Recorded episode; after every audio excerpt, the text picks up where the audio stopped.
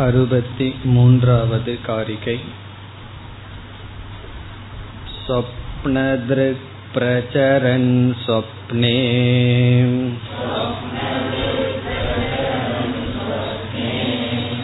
दिक्षु वै दशसु स्थितान् अण्डजान् श्वेतजान् वापि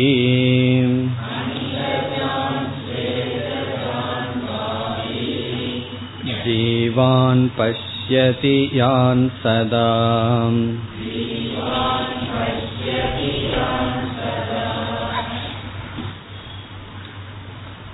அறுபத்தி மூன்று அறுபத்தி நான்கு இந்த இரண்டு காரிகைகளில் சொப்பன திருஷ்டாந்தம் முழுமையாக பேசப்படுகின்றது கனவை பற்றி இங்கு பேசி அடுத்த வருகின்ற இரண்டு காரிகைகளில் ஜாகிரத அவஸ்தை ஒப்பிடப்படும்.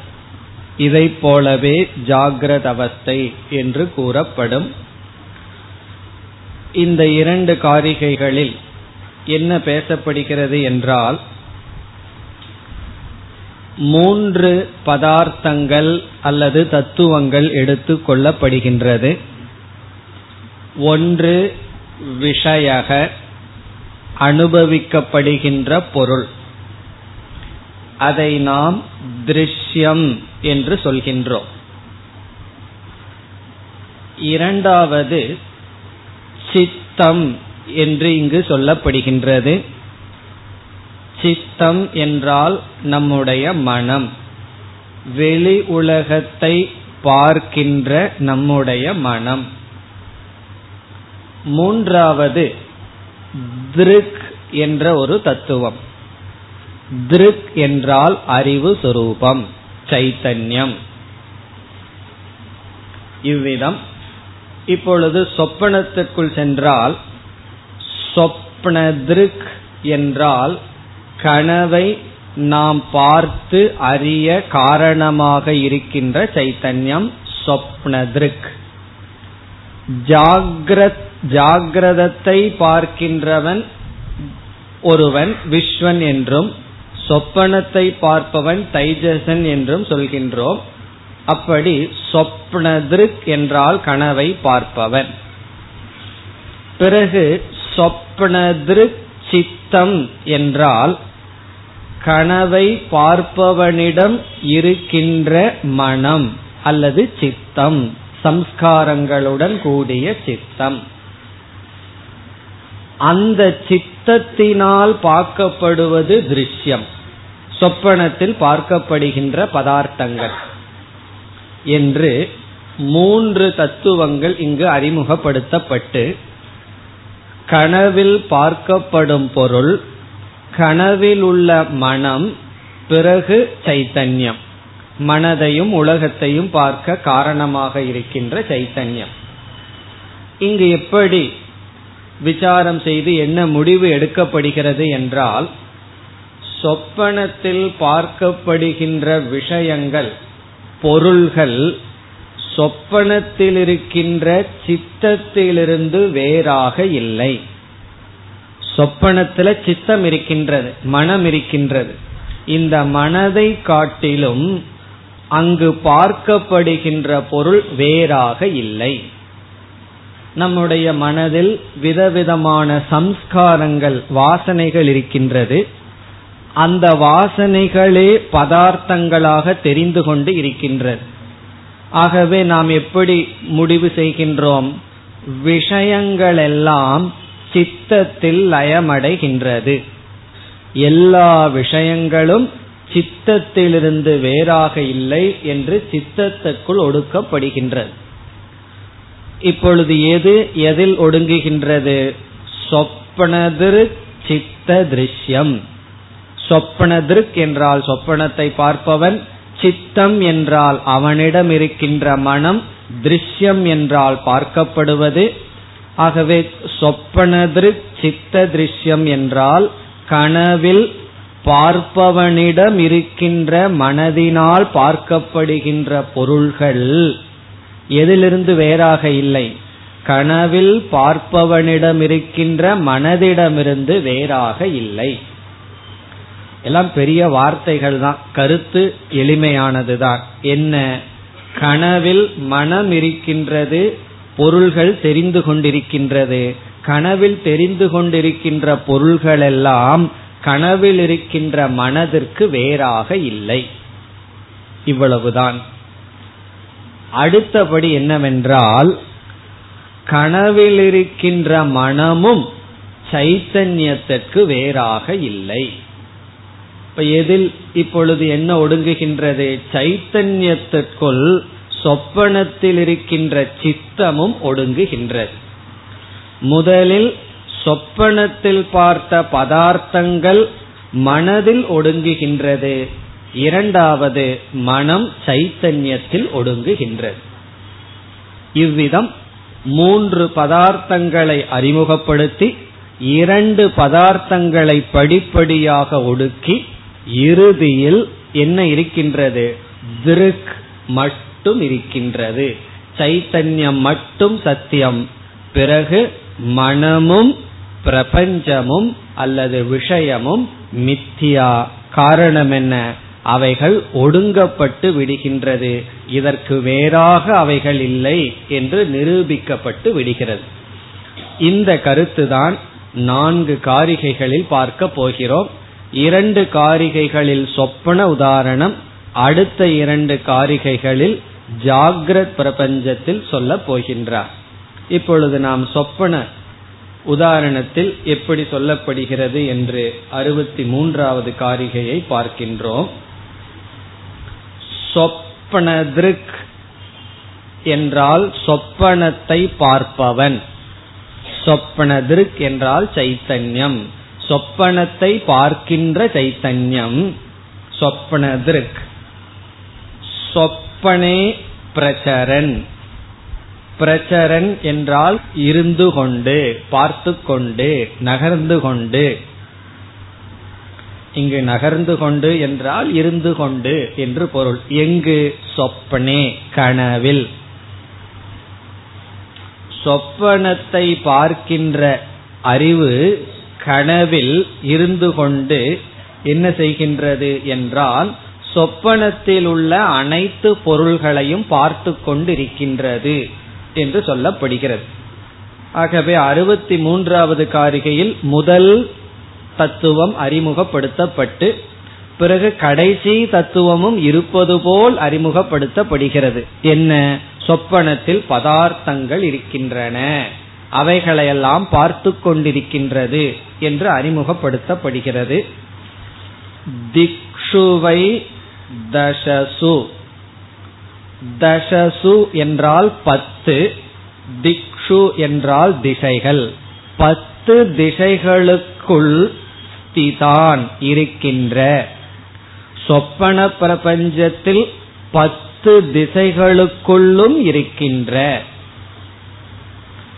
நான்கு திசைகள் தானே படிச்சிருக்கோம். பத்து திசை எப்படி என்றால் நான்கு திசைகள் பிறகு இடையில கிழமேற்கு அப்படின்னால இடையில இடையில ஒன்று சொல்லுவோம். அது எட்டு பிறகு மேலும் கீழும். பத்து. தசசு திக்ஷுவை ஸ்திதான். பத்து திக்குக்குள் இருக்கின்ற அனைத்து ஜீவராசிகளையும் பார்க்கின்றது என்பதுதான் இரண்டாவது வரியில் சொல்லப்படுகின்ற கருத்து. அந்த ஜீவராசிகள் விதவிதமான ஜீவராசிகள் இருக்கிறார்கள். அதை உதாரணமாக சொல்லப்படுகிறது. அண்டஜான். அண்டஜான் என்றால் முட்டையிலிருந்து பிறந்த ஜீவராசிகள். அண்டஜான் முட்டையிலிருந்து பிறந்த ஜீவராசிகள். ஸ்வேதஜான். ஸ்வேதம் என்றால் நம்முடைய வியர்வை.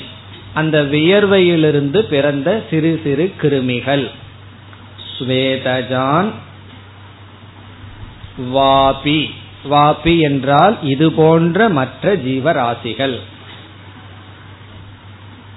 மரத்தை வந்து உத்பிஜம் என்று சொல்லப்படுகிறது. பூமியிலிருந்து பிளந்து வருவது ஒரு விதமான ஜீவராசிகள். ஜெராயுஜம் என்பது கர்ப்பத்திலிருந்து வருவது மனிதர்கள் முதலிய ஜீவராசிகள். மொத்தம் நான்கு விதமாக ஜீவராசிகள் பிறக்கின்றது என்று சொல்லப்படுகிறது. ஒன்று முட்டையிலிருந்து வருவது. இனி ஒன்று வியர்வை முதலியவற்றிலிருந்து வருவது. ஆனால் இன்றைய விஞ்ஞானத்தில் கண்டுபிடித்து விட்டார்கள் வியர்வையிலிருந்து வருவதிலும் கூட சிறு சிறு முட்டையிலிருந்து தான் வருகின்றது என்று. பிறகு மரம் முதலியவைகள் பூமியை பிளந்து வருவது. உத்பிஜம் பிறகு ஜராயுஜம் என்றால் கர்ப்பத்திலிருந்து வருவது. ஆடு மாடுகள் மனிதர்கள் முதலியன. இப்படி நான்கு விதமான ஜீவராசிகள் இருக்கின்றது. ஜீவான். ஜீவான் என்றால் ஜீவர்களை. யான் என்றால் இது போன்ற எந்த என்று பொருள். எந்த இப்படிப்பட்ட யான் ஜீவான் சதா. எப்பொழுதும் பஷ்யதி பார்க்கிறான். யார் பார்க்கிறார்கள்? சொப்ன திருக். இப்பெல்லாம் நம்ம கனவுல இருக்கோம். கனவில் விதவிதமான ஜீவராசிகளை அது எங்கு? எல்லா திசைகளிலும் இருக்கின்ற ஜீவராசிகளை சொப்பனத்தை பார்ப்பவன் எப்பொழுதும் பார்த்து கொண்டு இருக்கின்றான். எதனுடைய துணை கொண்டு தன்னுடைய சித்தத்தினுடைய துணை கொண்டு பார்த்து கொண்டு இருக்கின்றான். நாம் ஒன்றை பார்க்க வேண்டும் என்றால் அதற்கு துணை வேண்டும். அப்படி சொப்பனதற்கான சைத்தன்யம் சித்தத்தினுடைய உதவி கொண்டு இது போன்ற ஜீவராசிகளை பார்த்து கொண்டு இருக்கின்றான். இனி அடுத்த காரிகையில் என்ன சொல்ல போறார்? இந்த ஜீவராசிகள் எல்லாம் எதற்கு இவ்வளவு கஷ்டப்பட்டு அண்டஜான் ஸ்வேதஜான் ஜீவான் என்று கூறினார் என்றால் ஏதோ அனுபவத்துக்கு விதவிதமான ஜீவராசிகள் இருக்கிறது போல தெரியுது. ஆனா இந்த அனைத்து ஜீவராசிகளும் சொப்பனத்தை பார்ப்பவனுடைய மனதிலிருந்து வேறாக இல்லை என்று சொல்ல போறார். பிறகு என்ன சொல்ல போறார்? சொப்பனத்தை பார்ப்பவனை காட்டிலும் அவனுடைய மனம் வேறாக இல்லை. இறுதியில் திருக் மட்டும் எஞ்சி இருக்கிறது என்று அடுத்த காரிகையில் வர இருக்கின்றது அறுபத்தி நான்கு சொப்னதிருக் சித்த திருஷ்யாஸ்தே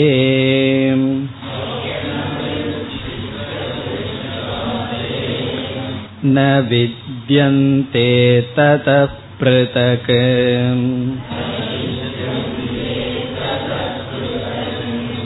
तथा तद्दृश्यमे वेदम्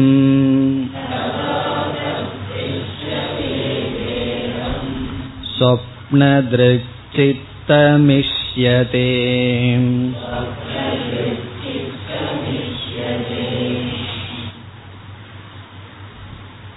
இந்த காரிகையின் முதல் வரியில் சொப்பனத்தில் பார்க்கப்படுகின்ற பதார்த்தங்கள் சொப்பனத்தை பார்ப்பவனுடைய மனதிலிருந்து வேறாக இல்லை என்று சொல்லப்படுகிறது. அதுதான் முதல் வரியினுடைய சாரம்.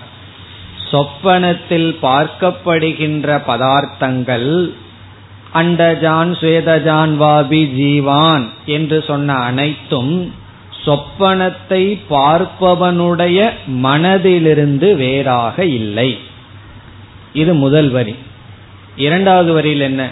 என்றால் சொப்பனத்தை பார்ப்பவனுடைய மனதும் பார்ப்பவனிடமிருந்து வேறாக இல்லை தனியாக இல்லை. அப்ப விஷயங்கள் முதல் வரியில் நீக்கப்படுகிறது மனதானது சித்தமானது இரண்டாவது வரியில் நீக்கப்படுகிறது. ஆகவே என்ன எஞ்சி இருக்கிறது? திருக் ஒன்றுதான் எஞ்சி இருக்கின்றது. ஆகவே என்னன்னா திருஷ்யமும் சித்தமும் மித்யா. வெறும் தோற்றம் இருப்பது திருக் ஒன்றுதான். இதுல எவ்வளவு தூரம் சுலபம்? முதல் ஸ்டெப் சுலபமா புரிஞ்சிடும் எப்படின்னா விஷயங்களெல்லாம் சொப்பனத்தில் பார்க்கின்ற பொருள்களெல்லாம் சொப்பனத்தில் இருக்கின்ற மனதிற்கு வேறாக இல்லை. எப்படி? ஒரு யானையை நான் கனவில் பார்க்கின்றேன். அந்த யானை என்னுடைய மனதிலிருந்து வேறாக இல்லை. மனதில் இருக்கிற சம்ஸ்காரம் தான் யானையாக இருந்தது. ஆகவே அனைத்து உலகமும் மனதிற்குள் ஒடுங்குகின்றது. மனதுதான் உலகமாக இருந்தது. மனதினால் எது பார்க்கப்பட்டதோ அது மனதிலிருந்து வேறாக இல்லை. இப்ப மனதுக்கு எது திருஷ்யமாக இருந்ததோ அது திருஷ்யமல்ல மனம்தான். மனதிற்கு வேறாக அது தனியாக இல்லை. இதே நியமத்தை தான் ரெண்டாவதுல பின்பற்ற முடியும். எப்படின்னா சைத்தன்யத்துக்கு திருஷ்யமாக தெரிந்த மனம் சைத்தன்யத்துக்கு அல்லது அறிவுக்கு விஷயமாக இருந்த மனத்துக்கும் அதே கதிதான். எப்படி மனதினால் பார்க்கப்படுவதனால் அந்த பதார்த்தங்கள் மனதிற்கு வேறாக இல்லை என்று சொல்லும் பொழுது அந்த மனதுக்கு எவ்வளவு சந்தோஷமா இருக்கும்? நம்ம தான் நமக்கு வேற அந்த பதார்த்தம் இல்லைன்னு மனசுக்கு அவ்வளவு சத்தியத்துவத்தை கொடுத்துட்றோம். பிறகு மனசுக்கும் அதே கதிதான். சைத்தன்யத்திட்ட போகும் பொழுது. சைத்தன்யத்திடம் போகும் பொழுது மனசுக்கு அந்த கதி விஷயத்துக்குள்ள போகும்போது மனதிற்கு வந்து சத்தியத்துவம் வந்து விடுகின்றது. அது எப்படி என்றால் அப்பா வந்து என்ன செய்யறார் தாத்தாவை வந்து எப்படிப்பட்ட சாப்பாடு கொடுக்கிறார்? அதே கதி தான் தன்னுடைய மகனுக்கு தன்னுடைய நிலைக்கு. அந்த கதை உங்களுக்கு தெரியும். ஓட்ட பாத்திரத்தை ஒன்னு எடுத்து ஒரு சட்டியை எடுத்து அப்பா வந்து தாத்தாவை கொடுக்கிறார். பிறகு பேரம் போய் சொல்றான் தாத்தா இத பத்திரமா வச்சுக்கோ. எங்க அப்பாவுக்கு நான் இதை கொடுக்கணும்னு சொல்லி. காரணம் என்ன? அப்பாவுக்கு அதே கதி வருவது போல சித்தத்துக்கு வந்து என்ன ஸ்டேட்டஸ் கிடைச்சது? பதார்த்தங்கள் எல்லாம் மித்தியா சித்தந்தான் மனசுதான் சத்தியம்ங்கிற ஸ்டேட்டஸ் கிடைச்சது. அதே கதி பதார்த்தத்துக்கு வந்த கதி சித்தத்துக்கு வந்து விடுகிறது. எப்பொழுது? திருக் சைத்தன்யத்தினுடைய அடிப்படையில். நீ அடுத்தது என்ன கேட்பீர்கள்? ஏன் அந்த சைத்தன்யத்துக்கு அந்த கதி வரக்கூடாது? என்றால் சைத்தன்யம் நித்தியம் சைத்தன்யம் அகம். இந்த ரெண்டு தான் இங்கு சொல்லப்படுகிறது. முதல் வரிக்கு சென்றால் சொப்பன திருக் முதல் தத்துவம் அறிவு சொப்பன திருக் சொப்பனத்தை பார்க்கின்ற திருக் அறிவு சொரூபம். சித்தம் என்றால் அந்த அறிவினால் அனுபவிக்கப்படுகின்ற மனம்.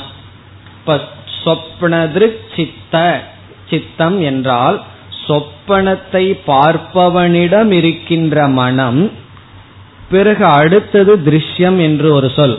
அந்த மனதினால் பார்க்கப்படுகின்ற பதார்த்தங்கள். அப்ப இதனுடைய டிரான்ஸ்லேஷன் எப்படி? சொப்பனதிரு சித்த திருஷ்யாகா அதை தமிழ்ல கூறினால் கனவை பார்ப்பவனுடைய மனதினால் பார்க்கப்படுகின்ற பொருள்கள். கனவை பார்ப்பவனுடைய மனது அந்த மனதினால் பார்க்கப்படுகின்ற பொருள். அப்போ பார்ப்பவன்கிற அறிவு மனசை பார்க்குது.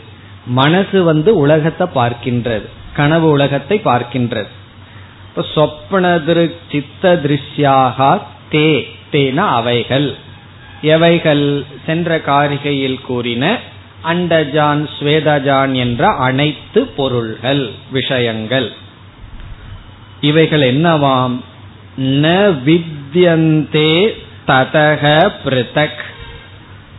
பிருதக் என்றால் வேறாக. ததக என்றால் அதை காட்டிலும். ந வித்யந்தே இல்லை. அதை காட்டிலும் வேறாக இல்லை. சரியாக வகுப்பை கவனித்து வந்தால் எதை காட்டிலும்னு கேள்வி கேட்டா கரெக்டா பதில் சொல்ல வேண்டும். எதை காட்டிலும் என்றால் சொப்பனத்தை பார்க்கின்ற மனதை காட்டிலும் வேறாக இல்லை. சொப்னது சித்தத்தை காட்டிலும் வேறாக இல்லை. சொப்பனத்தை பார்க்கின்றவனுடைய சித்தத்தினால் பார்க்கப்படுகின்ற பொருள்கள் சொப்பனத்தை பார்க்கின்ற சித்தத்துக்கு வேறாக இல்லை. சுருக்கமா சொன்ன என்ன? கனவுல தெரிகிற பொருள் எல்லாம் மனசிலிருந்து வேறாக இல்லை. அவ்வளவுதான். இப்ப இதுல என்ன ஆயிடுது? சொப்பனத்துல பார்க்கப்படுற பதார்த்தங்கள் அனைத்தும் தனியாக இல்லை அது மித்தியா என்று நீக்கப்பட்டு மனதில் ஒடுக்கப்படுகிறது. இனி இந்த மனதானது சைத்தன்யத்தில் ஒடுக்கப்படுகிறது. இரண்டாவது வரியில் ததா அதுபோல. ததான்னு ஏன் சொல்கிறார்? முதல் வரியில் இருக்கிறது ஒரு புதிய டீச்சிங் அல்ல. அது ஒரு உதாரணம் மாதிரியே புரிஞ்சுக்கலாம். காரணம் என்ன? கொஞ்சம் புத்தி இருந்தா போதும். அதிக புத்தி வேண்டவே வேண்டாம். கொஞ்சம் புத்தி இருந்தா என்ன புரிஞ்சுக்கலாம்? கனவுல பார்க்கிற பொருள் எல்லாம் மனசுல இருந்து வேறா இல்லைன்னு புரிஞ்சுக்கலாம். ஆகவே அது இப்பொழுது உதாரணமாகி விட்டது. அதை போலவே. என்ன? இதான் கடைசி ஸ்டெப்பு நம்ம மனதும் சொப்பனத்தில் இருக்கிற மனதும் சைத்தன்யத்தை காட்டிலும் வேறாக இல்லை. அதுதான் கூறப்படுகிறது. தத்ருஷ்யமேவ இதம் சொப்னதிருக் சித்தம் இஷ்யதே. இஷ்யதே என்றால் இவ்விதம் ஏற்றுக்கொள்ளப்படுகிறது. ஞானிகளால் அங்கீகரிக்கப்படுகிறது இஷ்யதே. என்ன? சொப்னதிருக் சித்தம் சொப்னதிருக் சித்தம் என்றால் இப்ப வந்து விஷயம் கிடையாது திருஷ்யம் கிடையாது. இருக்கிறது சொப்னதிருக் சித்தம் மட்டும்தான். கனவை பார்ப்பவனுடைய மனம் கனவை பார்ப்பவனுடைய மனம் இதம் என்றால் இந்த இதம் சொப்னதிருக் சித்தம் இந்த கனவை பார்ப்பவனுடைய சித்தமானது தத் திருஷ்யம். ஏவ. திருஷ்யம் என்றால் தது என்ற சொல் சொப்பனத்தை பார்ப்பவன். திருஷ்யம் என்றால் சொப்பனத்தை பார்ப்பவனால் பார்க்கப்படுகிறது. சொப்ன திருஷா திருஷ்யம் என்று பொருள். தத்துங்கிற சொல்லுக்கு சொப்ன திருஷா. தேன அதனால் பார்க்கப்படுகிறது. அதனால் என்றால் சொப்பனத்தை பார்ப்பவனால் பார்க்கப்படுகிறது. என்ன சொல்றார்? இதனுடைய பொருள் என்ன என்றால் முதலில் சித்தத்தினால் விஷயங்கள் பார்க்கப்பட்டது அப்பொழுது விஷயங்கள் திருஷ்யமாக இருந்தது அந்த திருஷ்யங்கள் எல்லாம் பார்க்கின்ற சித்தத்திலிருந்து வேறாக இல்லை. அப்பொழுது யார் பார்ப்பவன் என்றால் சித்தம் பார்ப்பவனாக இருந்தது திருஷ்யம் பார்க்கப்படுவதாக இருந்தது அவைகளெல்லாம் சித்தத்தில் ஒடுங்கியது. அப்ப சித்தம் என்ன சொல்லியது? நான் தான் எல்லாத்தையும் பார்ப்பவன் என்று சொல்லும் பொழுது இங்கு சொல்லப்படுகிறது நீ இப்பொழுது திருஷ்யமாகிறாய் பிறகு சொப்பனத்தை பார்ப்பவன் திருக். அந்த சைத்தன்யம் திருக் அதனால் இந்த சித்தம் பார்க்கப்படுகிறது. இதற்கு முன்படியில் திருஷ்யமாக இருந்தது லயமடைந்தது போல் இப்பொழுது சித்தம் திருஷ்யமானவுடன் அதுவும் லயத்தை அடைந்து விடுகின்றது. இது ஒரு நல்ல கருத்து. அதாவது ஒரு பொருளை வந்து திருஷ்யமாக்கும் பொழுது அந்த பொருளிலிருந்து நாம் விடுதலை அடைகின்றோம். ஒரு பொருள் வந்து அந்த பொருளுக்குள்ளேயே நம்ம இருக்கும் பொழுது நாம் அதில் பந்தப்பட்டு இருக்கின்றோம். இப்ப மனதிலிருந்து விடுதலை அடைய என்ன செய்ய வேண்டும்? ஒரே ஒரு பதில் மனதை நீ பார்க்க வேண்டும். அவ்வளவுதான். மனதை நீ பார்த்தீனா மனதிலிருந்து நீ விடுதலை அடைகின்றாய். இப்ப நான் என்ன பண்ணிட்டு இருக்கேன்னா மனதை நான் பார்க்கல மனதாக இருந்து கொண்டு இருக்கின்றேன். மனதோடு சென்று கொண்டு இருக்கின்றேன். என்னைக்கு மனசை நான் பார்க்கிறேனோ அன்னைக்கு அந்த மனதிலிருந்து விடுதலை அடைகின்றேன். வேறொரு தத்துவ ஞானி ஒன்று சொன்னார் சப்தத்திலிருந்து எப்படி விடுதலை அடையணும்? ரொம்ப பேர் நம்மை சுத்தி சத்தம் போட்டுட்டே இருக்கார்கள். நமக்கு ஒரே இரிட்டேஷனா இருக்கு. So how to silence the word அதான் கேள்வி. ஒரு சப்தத்தை எப்படி சைலன்ஸ் பண்ணணும்னா அதுக்கு அவர் சொன்ன பதில் if you are aware of sound the sound become silence அப்படிங்கிறார் அதாவது to silence the word aware of the word அதனுடைய பொருள் ஒரு சப்தம் நம்ம தொந்தரவு பண்ணிட்டு இருக்கும் போது அந்த தொந்தரவிலிருந்து விடுதலை அடையணும்னா அந்த சப்தத்தையே உன்னிப்பாக கவனித்து பார். அமைதியை நீ அடைந்து விடுவாய். அந்த சப்தம் போனதுக்கு அப்புறம் அடையிற அமைதியெல்லாம் ரிலேட்டிவ் அந்த சப்தம் இருக்கும் போதே அதை நீ கவனிக்கும் பொழுதே என்ன ஆயிடுற நீ சாட்சியாகி விடுகின்றாய் அவைகளெல்லாம் திருஷ்யமாகி விடுகின்றது. அதேதான் நம்மளுடைய மனசுக்கும் நம்மளுடைய குரோதத்துக்கும் எல்லாத்துக்கும். எதெல்லாம் நம்ம தொந்தரவு பண்ணுதோ அதுல இருந்து விடுதலை அடைய அதுல இருந்து ஓடுறது ஆரம்ப காலத்தில் இருக்கிற சாதனை. கடைசி சாதனை என்னன்னா அதையே பார்த்தல். அது ஓடிவிடும். அதை பார்த்தா அது ஓடிடும் அதை கண்டு நம்ம ஓடுனா அது துரத்திட்டு வரும். இதுதான் ரகசியமே. உன்னை பார்த்துட்டு ஓடிட்டு இருக்கிற வரைக்கும் அது நம்ம துரத்திட்டே வரும்.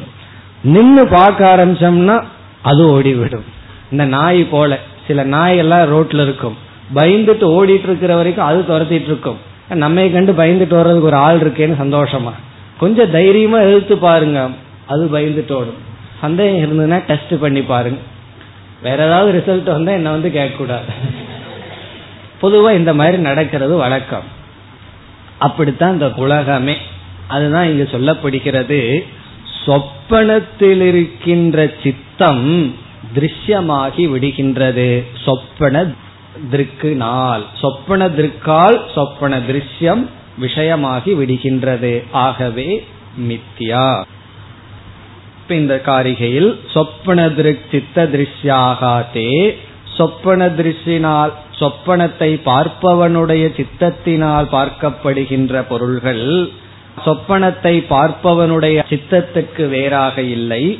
அதே போல சொப்பனத்தை பார்ப்பவனுடைய சித்தமும் சொப்பனத்தை பார்ப்பவனுக்கு வேறாக இல்லை. இதே கருத்து இதே சொற்கள் சொப்பனம்ங்கிற இடத்துல ஜாகிரத் என்று அடுத்த இரண்டு காரிகையில் வருகிறது. இதை அப்படியே ஜாகிரத் பிரபஞ்சத்தில் நுழைக்கின்றார் கௌடபாதர். அதனால சொற்கள் எல்லாம் சுலபம். அதே சொற்களை கையாளுகிறார். எந்த இடத்துல மாற்றம் வருது? சொப்பனம்ங்கிற இடத்துல ஜாகிரத் என்ற மாற்றம் வருகிறது. அறுபத்தி ஐந்து. चरञ्जागरिते जाग्रते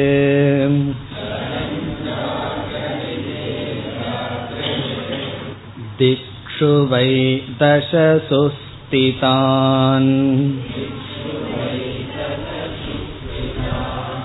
अण्डजान् स्वेदजान् वापि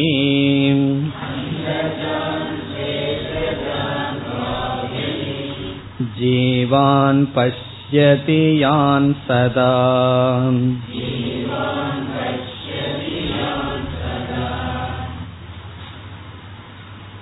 கனவில் சொல்லப்பட்டது விழிப்பு நிலையிலும் எடுத்துக்கொள்ளப்படுகின்றது விழிப்பு நிலையில் சேர்த்தி பார்த்தால் எப்படி வரும் விஸ்வன் விழிப்பு நிலையை அனுபவிப்பவன் இருக்கின்றான் விழிப்பு நிலையில் அனுபவிப்பவனுடைய மனம் இப்பொழுது நம்மிடம் இருக்கின்ற மனம் இருக்கின்றது. மூன்றாவதாக விழிப்பு நிலையில் இருக்கின்றவனுடைய மனதினால் பார்க்கப்படுகின்ற விழிப்பு உலகம் இருக்கிறது. ஜாகிரத் பிரபஞ்சம் இப்பொழுது பார்த்து அனுபவிக்கின்ற பதார்த்தங்கள் இதை நேரடியாக பார்க்கின்ற நம்முடைய மனம் இந்த மனதையும் பார்க்கின்ற ஒருவன் சைத்தன்யம்.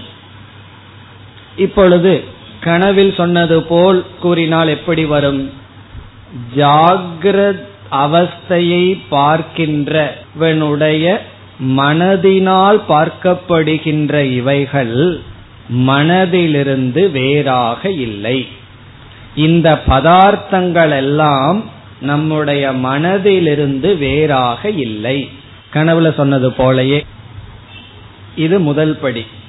இரண்டாவது படி என்ன? பிறகு மனசுதான் ஆத்மான்னு வரும்பொழுது சைத்தன்யத்தினால் பார்க்கப்படுகின்ற மனதும் சைத்தன்யத்திடமிருந்து வேறாக இல்லை. மூணே ஸ்டெப் விஷயத்திலிருந்து சித்தம் சித்தத்திலிருந்து சைத்தன்யம். சித்தம்னா மனம். விஷயத்திலிருந்து மனம் மனதிலிருந்து சைத்தன்யம். நம்மளுடைய மனப்பக்குவம் அப்படித்தான் வரணும். முதல்ல என்ன நினைச்சிட்டு இருப்போம்? எல்லா துயரத்துக்கு காரணம் விஷயம்தான் அப்படின்னு கோல் சொல்லிட்டே இருப்போம். யாராவது ஏதாவது உனக்கு என்ன கஷ்டம்னு கேட்டா அந்த கஷ்டத்தை விட அதை கொடுத்தவங்க காரணம் யாரெல்லாம் இந்த கஷ்டம் கொடுத்தாங்களோ அந்த காரண லிஸ்ட் பெருசா இருக்கும். இவனாலதான் இப்படி வந்தது இவனாலதான் இப்படி வந்ததுன்னு பெரிய லிஸ்ட் இப்ப உலகம் காரணம். பிறகு பக்குவம் சொல்லி உலகத்திலிருந்து மனசுகிட்ட வந்துடும் இப்ப கடைசியில வேதாந்தத்திட்ட வந்து என்ன சொல்லிட்டு இருப்போம் எனக்கு யாரும் தொந்தரவு பண்ணல. முன்ன யாராரோ பண்ணிட்டு இருந்தாங்க அவங்க எல்லாம் ஓடி போயிட்டார்கள். இப்போ ஒரே ஒரு ஆள் தான் என்ன தொந்தரவு பண்ணிட்டு இருக்கான் அவன் யாரு? நான் தான். என்னுடைய மனசு தான் எனக்கு தொந்தரவு பண்ணிட்டு இருக்கு கடைசியில என்ன ஆகும்? இப்படி யாருக்காவது மனசு மட்டும் தொந்தரவு பண்ணுதா ஒரு ஸ்டெப் வந்திருக்கிறீர்கள் அர்த்தம். காரணம் என்ன? குறை சொல்றதுக்கு யாரும் கிடையாது. மனசுதான் என்னோட மனசுதான் என்ன படாத பாடு படுத்துதுன்னு சொன்னா ஓரளவுக்கு உலகத்திலிருந்து நம்ம கிட்ட வந்துட்டோம். நீ அடுத்த ஸ்டெப் என்னன்னா ஃபைனல் ஸ்டெப் இந்த மனசையும் நான் சாட்சியா பார்க்கிற. எத்தனையோ மனசுக்கு எத்தனையோ கோளாறு இருக்கு. இந்த மனசுக்கும் சில இதெல்லாம் பிரகாசம் ச பிரவருத்திம் ச மோகமேவச்ச பாண்டவன். பகவான் சொன்னது போல மூணு குணமும் இந்த மனசுக்கு வந்துட்டு இருக்கு. நான் யாருன்னா இந்த மனசிலிருந்து விடுதலை அடைகிறேன் எப்பொழுது? மனசை நான் பார்க்கும் பொழுது. மனசை அழிச்சோ மனசை எங்கேயாவது கொண்டு போய் விட்டோ விடுதலை கிடையாது. எந்த நொடி நான் மனசை பார்க்கிறனோ அந்த நொடியில நான் முக்தன். அடுத்த நொடியே நான் மனசுக்குள்ள விழுந்தேன்னா பத்தன் தான். போன நொடியில தான் நான் முக்தனா இருந்தேன். ஆனா இந்த நொடியில மனசுல விழுந்துட்டேயே. மனதாகவே இருந்து செயல்படுகிறாயன்னா பத்தன். அதுதான் இங்கு சொல்லப்படுகிறது. இந்த இடத்துல கொஞ்சம் சிந்திச்சா இனி ஒரு சந்தேகம் நமக்கு வரலாம். சொப்பனத்தை போல இங்கு சொன்னீர்கள். இதெல்லாம் என்னுடைய மனசினுடைய சிருஷ்டியா ஈஸ்வரனுடைய சிருஷ்டியா? சொப்பனத்தில் இருக்கிற பிரபஞ்சம் எல்லாம் என்னுடைய சம்ஸ்காரத்தினுடைய சிருஷ்டி. இப்ப இந்த உலகமெல்லாம் என்னுடைய மனதினுடைய சிருஷ்டியா என்றால் சாஸ்திரம் கூறும் உத்தம அதிகாரிக்கு உன்னுடைய மனசனுடைய சிருஷ்டி தான் அதான் திருஷ்டி சிருஷ்டி வாதம் சொல்றது. திருஷ்டி சிருஷ்டினா உன்னுடைய திருஷ்டியே அங்க சிருஷ்டியை உருவாக்குகிறது. உன் பார்வை தான் அங்க பொருளை உருவாக்குகிறது. ஆனா இதை டைஜஸ்ட் பண்ணிக்கிறது கொஞ்சம் கஷ்டமா இருக்குமேனா உடனே சாஸ்திரம் இறங்கி வந்து சிருஷ்டி திருஷ்டிவாதத்தை சொல்லுது. அதனால் இது ஈஸ்வரம் படைச்சதுதான் ஆகவே இந்த இடத்துல மனம் என்றால் சமஷ்டி மனம் ஈஸ்வரனுடைய மனம். அப்ப இவைகளெல்லாம் யாருன்னா? இவைகளெல்லாம் ஈஸ்வரனுடைய மனம். அப்படி புரிந்து கொள்ள வேண்டும். இதே கருத்து மூணாவது சாப்டர்ல வந்திருக்கு. நம்ம பார்த்திருக்கோம். மனதுதான் இந்த துவைதத்தை படைச்சதுன்னு ஜாகிரத் பிரபஞ்சத்துக்கு வரும்போது சமஷ்டி மனத்தை எடுத்துக்கிறோம். ஈஸ்வரனுடைய மனம். பிறகு நம்ம ஈஸ்வரனுடைய மனதில் லயம் அடைகின்றோம் பிறகு ஈஸ்வரனுடைய மனமும் பிரம்ம சைத்தன்யத்தில் லயத்தை அடைகிறது. இது வந்து ஈஸ்வரம் படைச்ச சிருஷ்டியில. ஆனா இனியும் கொஞ்சம் நுணுக்கமாக பார்த்தால் நம்முடைய சம்சாரத்துக்கு காரணம் ஈஸ்வரம் படைச்ச சிருஷ்டி அல்ல. பகவான் படைச்ச சிருஷ்டி வந்து அலங்காரம். அதற்கு மேல நம்ம ஒரு சிருஷ்டிய படைச்சு வச்சிருக்கோம் ராகத்வேஷத்தினால. அதுதான் நம்முடைய துயரத்துக்கு காரணம். அந்த அடிப்படையில பார்த்தா எல்லா சிருஷ்டியும் நம்ம மனசுலயே ஒடுக்கலாம். நாம் பார்க்கறதுனால தானே ஒரு பொருளை பார்த்து அந்த பொருளை பத்தி ஏதாவது ஒரு ஜட்ஜ்மெண்ட் பண்ண அப்படின்னா அது என்னுடைய மனசுல இருந்து வந்தது. அந்த பொருள் உண்மையில் எப்படி இருக்குன்னு பகவானுக்கு தான் தெரியும். இப்ப நம்ம பார்க்கிறோம் நீ வந்து ஏழு அடின்னு சொல்ற எறும்பு பார்த்ததுன்னா அது எப்படி தெரியும்? மலைக்கு நம்ம ஒரு மெஷர்மெண்ட் வச்சிருக்கோம் கொசுவுக்கு ஒரு மெஷர்மெண்ட் வச்சிருக்கோம். இதெல்லாம் எதனுடைய அடிப்படையில்? இந்த ஜீவனுடைய கண்ணினுடைய அடிப்படையில் தான். ஆகவே ஒரு கொசு எப்படி இருக்குன்னு யாருக்குமே தெரியாது. நம்ம எப்படி நாயினுடைய கண்ணுக்கு யானையினுடைய கண்ணுக்கு நம்ம எப்படி தெரிகிறோம்? நாயா பிறந்தா யானையா பிறந்தா தான் தெரியும். ஆகவே எல்லாமே விவஸ்தையற்றதாக இருக்கின்றது. இதனுடைய அடிப்படையில பார்த்தோம்னா நம்முடைய மனசினுடைய கற்பனை தான் இந்த உலகம் இப்படி தெரியறதுக்கு காரணம் என்னன்னா என்னுடைய மனசு. அபூர்வம் ஸ்தானி தர்மோகின்னு இரண்டாவது வைரத்திய பிரகடனத்துல சொல்லப்பட்டது எல்லாமே உன்னுடைய மனதினால் பார்க்கப்படுகின்றது.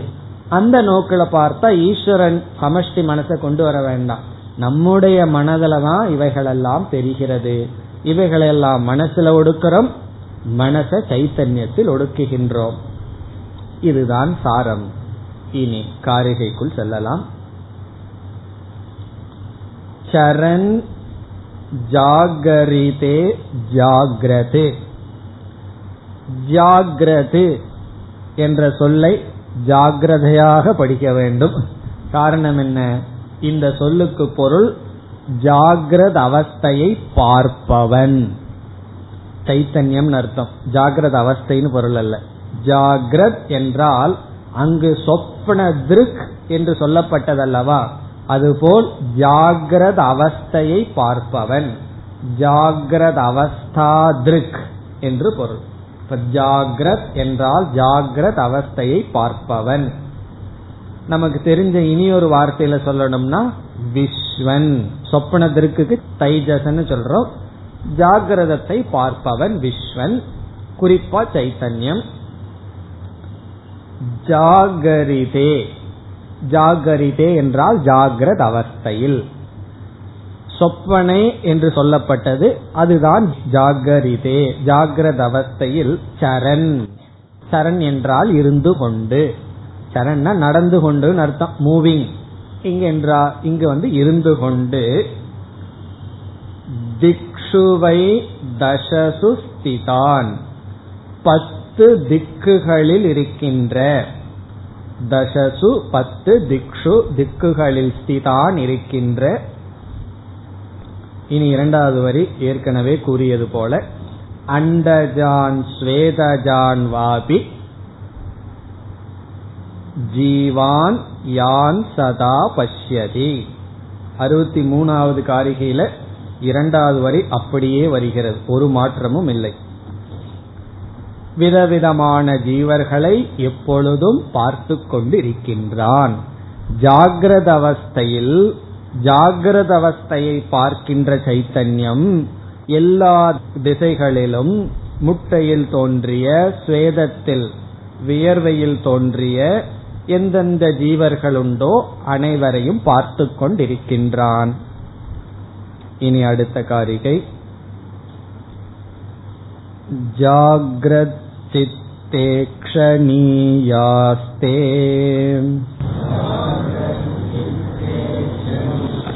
न विद्यन्ते ततः पृथक्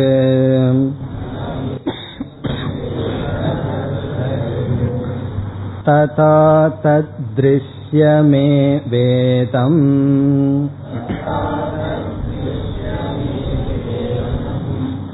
जाग्रतस्तित्तमिष्यते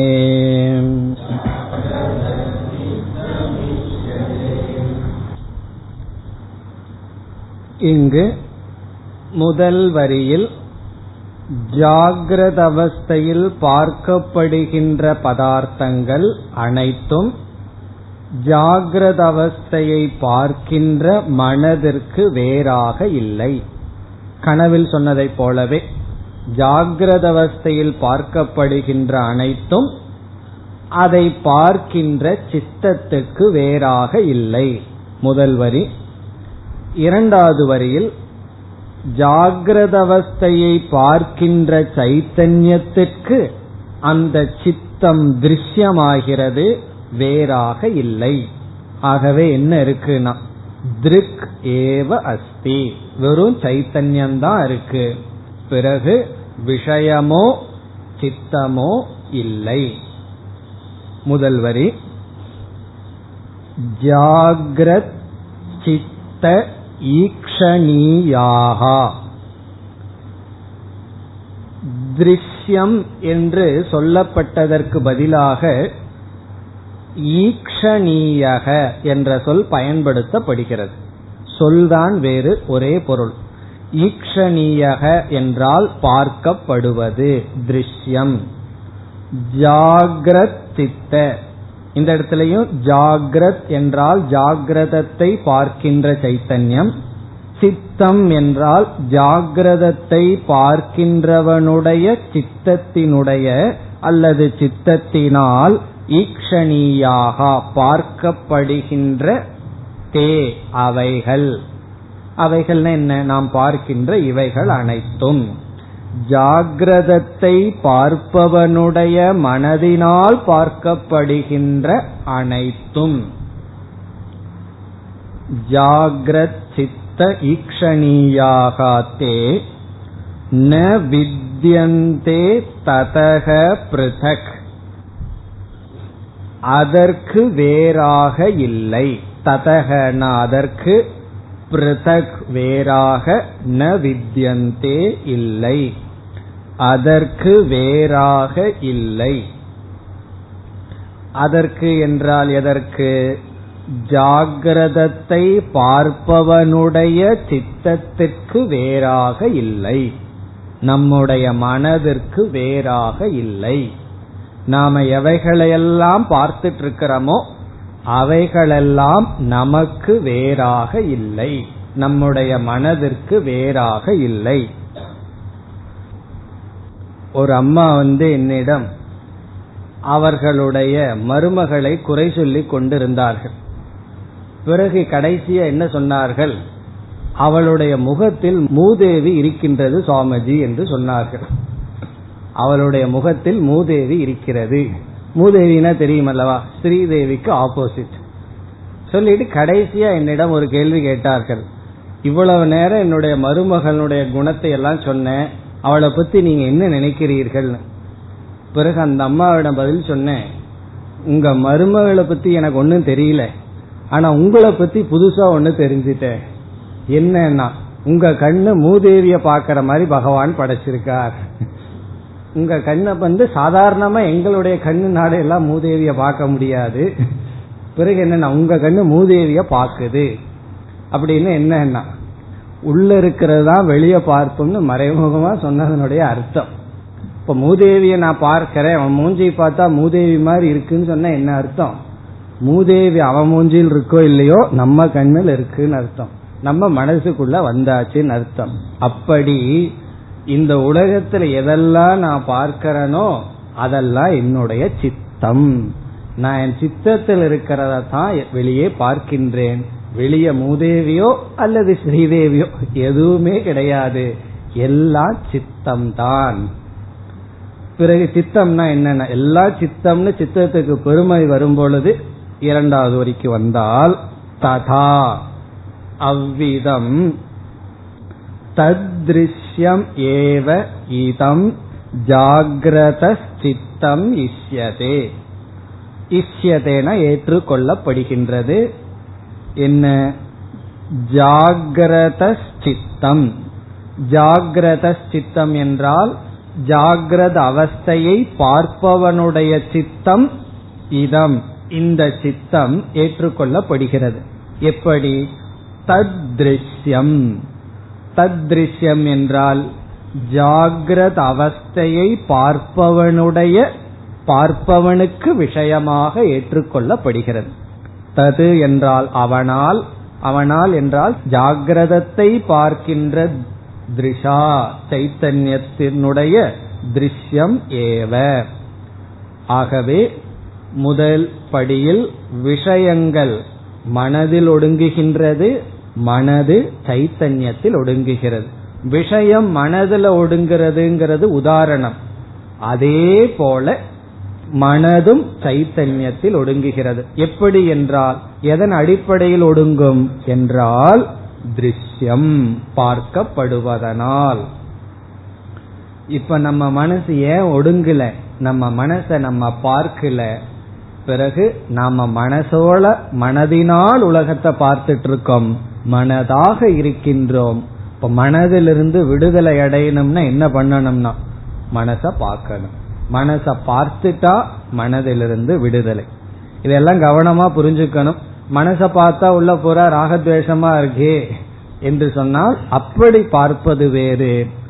இது திருஷ்யம் என்று பார்ப்பது வேறு. இப்ப வந்து உன்னை பார்த்துட்டா தான் கஷ்டம்னா அது என்னுடையது நான் பார்த்துட்டா கஷ்டம். மனச நான் பார்த்துட்டா கஷ்டம் மனசை என்னுடையதுன்னு பார்த்துட்டா கஷ்டம். அப்படி பார்க்கறதுனாலதான் கஷ்டமே வருது. பிறகு மனசை எப்படி பார்க்கணும்? மனசை பார்த்துட்டா கஷ்டம் நீங்கிரும் சப்தத்தை பார்த்துட்டா அசப்தம் ஆயிரும்னு அங்கே எப்படி புரிஞ்சுக்கணும்? திருஷ்யமாக. நான் அதிலிருந்து வேறுபட்டவன். அதை நான் ஜஸ்ட் சாட்சியாக சாட்சியாக பார்க்கின்றேன்.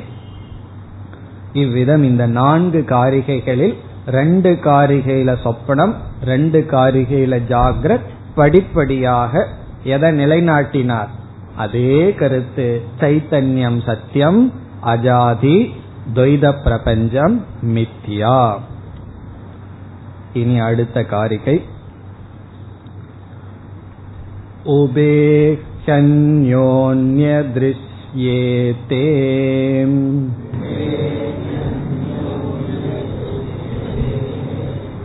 किं ततस्तीति नोच्यते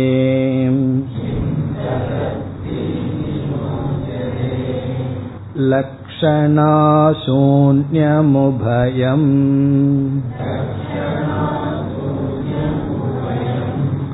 तन्मते नैव गृह्यते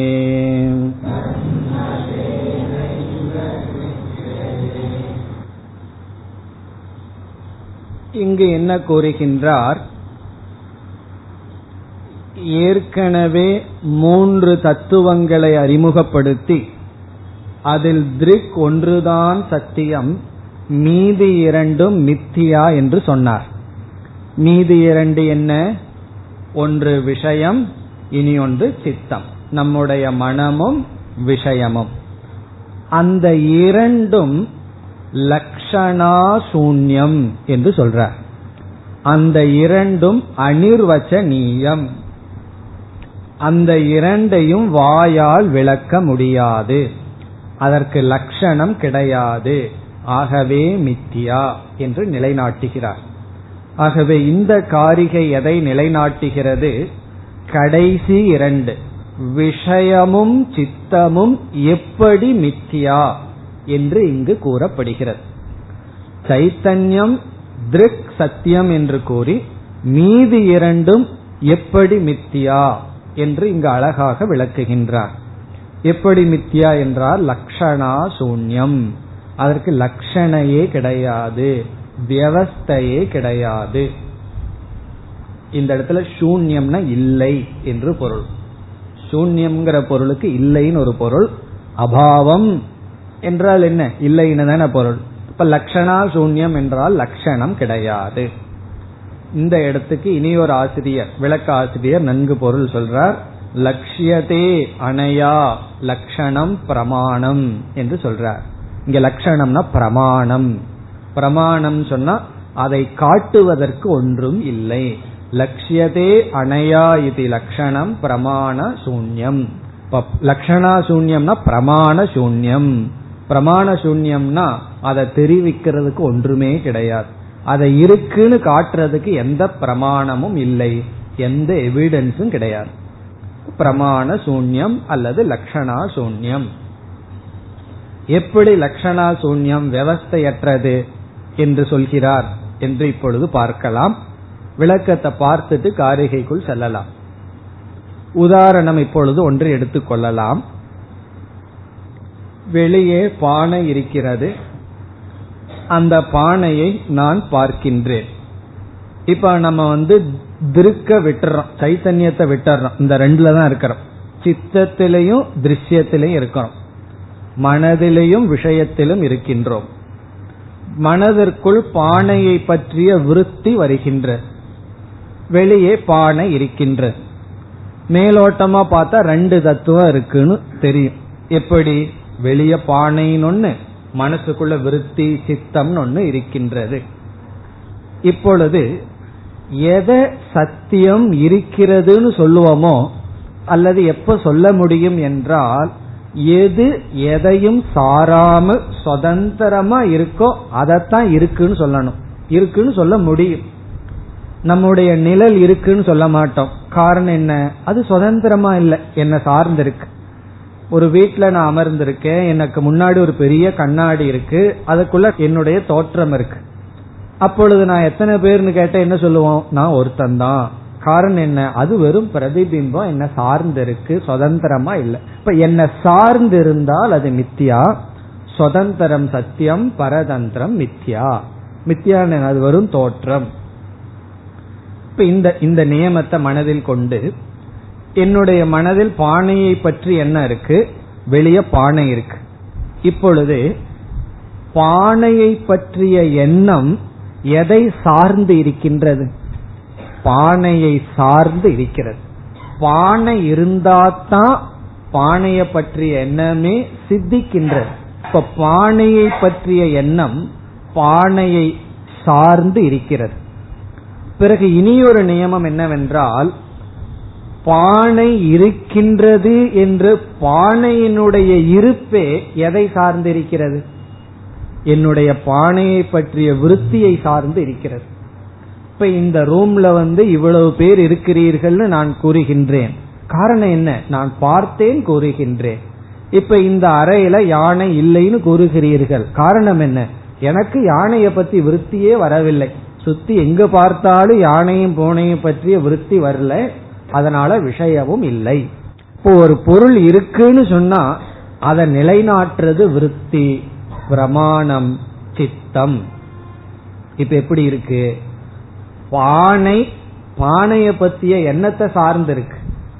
பானைய பற்றி எண்ணம் பானைய சார்ந்திருக்கு. அந்யோன்ய ஆசிரியம் என்று சொல்வது. அதைத்தான் இங்கு அந்யோன்ய திருஷ்யம் என்ற வார்த்தையில பயன்படுத்துறார். அந்யோன்ய திருஷ்யம் என்றால் ஒன்றை சார்ந்து மற்றொன்று அறியப்படுகிறது. இது இருக்கணும்னு சொன்னா அதை சார்ந்துதான் இதனுடைய இருப்பையே சொல்ல முடியும். அது இருக்குன்னு இதை சார்ந்துதான் சொல்ல முடியும். அதனால் இது இதனால் அது. இப்ப வேற ஒரு உதாரணம் எடுத்துக்கொள்வோம். ஒரு மனிதர் இருக்கார் இனி ஒரு மனிதர் இருக்கார். அந்த மனிதரை குரு என்று சொல்கிறோம். இனி ஒரு மனிதனை சிஷ்யன் என்று சொல்கிறோம். இப்பொழுது அவரிடம் இருக்கின்ற குரு என்ற தன்மை சுதந்திரமானா கிடையாது. சிஷ்யனை சார்ந்துதான் இருக்கு. சிஷ்யன் என்கின்ற அடிப்படையில தான் அவருக்கு குருங்கிற தன்மை. சரி சிஷ்யங்கிறதுக்கு சிஷ்யங்கிற தன்மை சுதந்திரமா இருக்கான்னா? குருங்கிறவரை சார்ந்துதான் அவனுக்கு சிஷ்யன்கிற தன்மை இருக்கு. இப்ப சிஷ்யனுக்கு சிஷ்யன்கிற தன்மை குருவை சார்ந்திருக்கு. குருவுக்கு குருங்கிற தன்மை சிஷ்யனை சார்ந்திருக்கு. என்னன்னா இந்த இடத்துல குரு சிஷ்யன்கிற ரெண்டு தன்மையும் அந்யோன்ய திருஷ்யே. ஒன்றை பார்த்துத்தான் இனி ஒன்றை சொல்ல முடியும். ஒரு குரு இருக்கார் ஒருத்த வந்து நான் உங்களுடைய சிஷ்யன்கிறான். இல்லப்பா அப்படின்னு சொல்லிட்டா என்னன்னா அவன் சிஷ்யனா இருக்க முடியாது. அதே போல ஒருவர் தான் குருன்னு நினைச்சிட்டு இருக்கார் சிஷ்யர்கள்லாம் கூட சேர்ந்து உங்களை யார் குருன்னு நினைச்சா? என்னாச்சு? குருங்கிறது போயாச்சு. அப்போ அந்த மனிதன் சத்தியம் குரு என்கின்ற தன்மை சுதந்திரம் அல்ல சார்ந்திருக்கின்றது. இப்ப எதை சார்ந்து இருக்கோ உடனே சிஷியனுக்கு கர்வம் வந்துடக்கூடாது. நம்மனாலதான் இவருக்கு குருங்கிற ஸ்டேட்டஸே இருக்கு. நம்ம இல்லைன்னா என்னன்னா? அப்படித்தான் ஒரு ஆசிரமத்துல சில பிரம்மச்சாரிகள் சொன்னார்கள் குரு கிட்ட உங்களுக்கு ஏன் காசு கிடைக்க தெரியுமோ? நாங்கெல்லாம் இருக்கிறதுனாலதான் ஏதோ சிஷியர்கள்லாம் இருக்காங்கன்னு சொல்லி எல்லாம் உங்களுக்கு பணம் கொடுக்கிறார்கள். நாங்கெல்லாம் இல்லைன்னா உங்களுக்கு யாரு பணம் கொடுப்பா? சிஷியர்களுக்கு வந்த கர்வம். எப்படி பாடம் உள்ள போகும்? அப்படி சிஷ்யன் என்ன நினைக்கிறான்? என்னாலதான் உங்களுக்கு குருங்கிற ஸ்டேட்டஸ் பிறகு சிஷ்யன்கிற ஸ்டேட்டஸ் எப்படி வந்ததுன்னா குருவினால். இப்படி ஒன்றினுடைய இருப்பு இனி ஒன்றை சார்ந்திருக்கு. இதுல முக்கியம் என்ன தெரியுமோ? எதை சார்ந்திருக்கோ அதுவே இதையும் சார்ந்திருக்கு. மூணாவது சார்ந்து கிடையாது. குரு சிஷ்யங்கிறத சார்ந்திருந்தால் அந்த சிஷ்யன் ஏன் இருக்கான்னா? குருவை சார்ந்தே இருக்கு. இந்த கிளாஸ்ல வர்ற மாதிரி உன்னால நான் கேட்டேன் என்னால நீ கேட்டேன்னு ரெண்டு பேர் காதலே பிடிச்ச தோப்புக்காரனை போட சொல்றது போல ரெண்டையும் அந்யோன்ய சார்ந்திருக்கிறது. இதுதான் விவஸ்தையற்ற நிலை. இப்ப என்ன சொல்றார்? விஷயமும் சித்தமும் இப்படித்தான் சொல்ற. விஷயமெல்லாம் சித்தத்தை சார்ந்திருக்கு சித்தமெல்லாம் விஷயத்தை சார்ந்திருக்கு. நான் இப்படி பார்க்கிறேன்னா நான் பார்க்கறதுனால அப்படி இருக்கு. பிறகு அப்படி இருக்கிறதுனால நான் பார்க்கிறேன் ஆகவே என்னன்னா அந்யோன்ய ஆசிரியமா இருக்கிறதுக்கு லட்சணம் சொல்ல முடியாது. இந்த இரண்டும் லக்ஷணா சூன்யம். எது சத்தியம்னா இதெல்லாம் வேடிக்கை பார்த்துட்டு இருக்கிற சாட்சி தான் சத்தியம். அதுதான் இங்கு வருகிறது. அடுத்த வகுப்பில் பார்ப்போம். ॐ पूर्नमधपूर्नमिधम्पूर्णापूर्नमुधच्छते पूर्णस्य पूर्णमादाय पूर्णमेवावशिष्यते ॐ शान्ति शान्ति शान्तिः